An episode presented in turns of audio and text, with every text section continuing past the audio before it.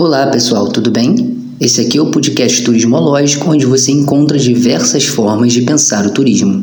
No programa de hoje, vamos falar sobre as principais adaptações do mercado para a retomada gradual do setor, além de fazer uma leitura específica sobre as operações e a temporada de cruzeiros marítimos no Brasil. Tudo isso depois da vinheta. Eu sou Daniel Oliveira e esse é mais um podcast Turismológico. Segura aí, pega um cafezinho que a gente já volta.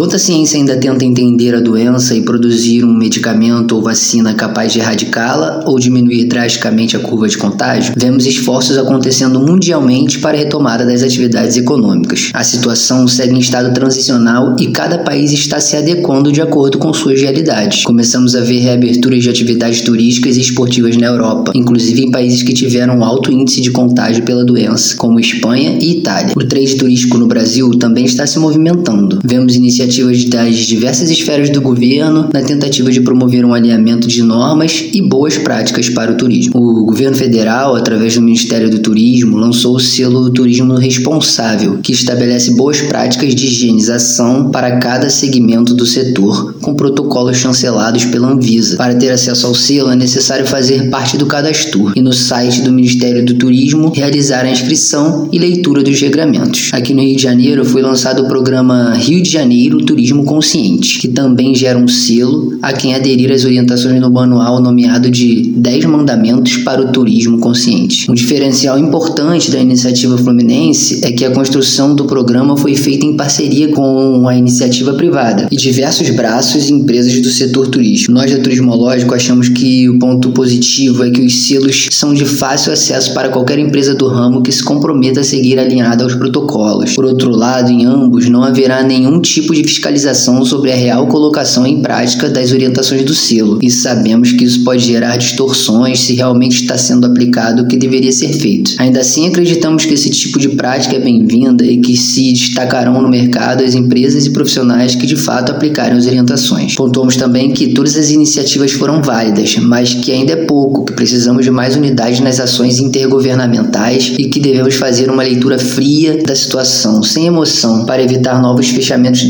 cidades e estados mais à frente e prejudicar ainda mais a retomada econômica. Passando agora para as operações de turismo de cruzeiros, que é uma das nossas especialidades, na última semana tivemos várias movimentações no mercado e diversas decisões divulgadas pelos armadores e empresas que operam navios. Já havíamos falado sobre a empresa AIDA ter cancelado suas duas escalas no Piemauá no Rio de Janeiro e sobre a manutenção das escalas da MSC e Costa Cruzeiros no Brasil até então. O Costa Fascinosa, um dos cinco navios de cruzeiro que ficaram no Brasil após a parada do setor voltou para a Europa na semana passada, atracada em Santos desde o dia 20 de março, quando interrompeu viagem iniciada no dia 17 do mesmo mês, onde já preocupados com a disseminação do vírus, optou-se por não escalar em Camboriú e Ilhabela. O navio seguiu para a Espanha no último dia 13 e só volta a operar no dia 1 de agosto, quando tem previsto embarque em Copenhague, onde deverá iniciar uma viagem de sete noites rumo aos fiordes noruegueses. Finalmente a Pumantur. A, digamos assim, bomba do dia é sobre a Pumantur, que após ter um bom ano em 2019 e planejar expandir sua frota já em 2021, acaba de entrar em recuperação judicial sob as leis de insolvência da Espanha. A marca, que é um dos braços do grupo Royal Caribbean e da Cruise Investment Holdings, pode deixar de existir após o processo. Segundo informações, a frota da companhia está tendo seus interiores desmontados. Em comunicado, a Pullman afirmou que o impacto sem precedentes da pandemia de Covid-19 levou à recuperação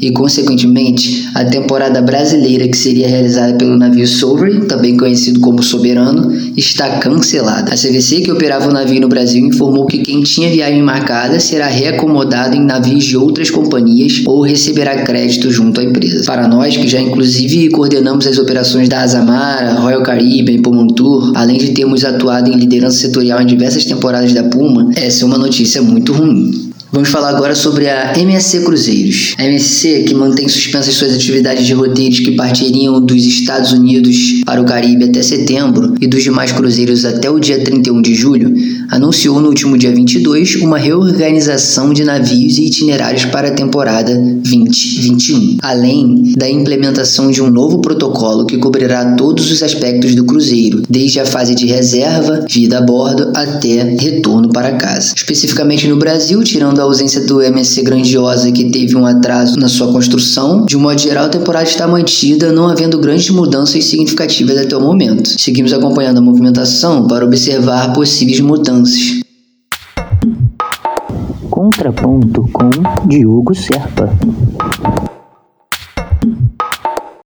Como dito pelo Daniel, o mercado de cruzeiros marítimos vem tendo perdas com o possível encerramento das atividades da Pumantur. Porém, temos também novidades. A Virgin Voyages, empresa americana fundada em 2014, já possui dois navios na frota. O primeiro começou a ser construído em 2017 e já está pronto e com as primeiras reservas disponibilizadas a partir de outubro deste ano, uma vez que a previsão de início em fevereiro de 2020 foi prejudicada pela pandemia. Esta embarcação irá navegar no Caribe a princípio. Um segundo navio construído construído a partir de 2018, também já está em flutuação e com previsão de operar no mar do Mediterrâneo. E estreia prevista para o próximo verão europeu. Além desses dois navios, a empresa já está na construção de um terceiro que tem previsão de início das operações em 2020 e tem encomendado a construção de uma quarta embarcação. Esses navios da companhia foram projetados apenas para o público adulto e prometem revolucionar a experiência com cruzeiros. As embarcações Possuem diferenciais como diversidade de restaurantes de especialidades, estúdios de tatuagem e variedade de áreas voltadas para atividades físicas e bem-estar.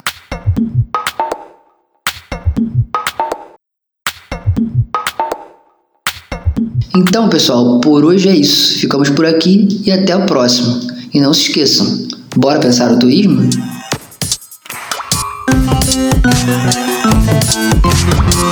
Música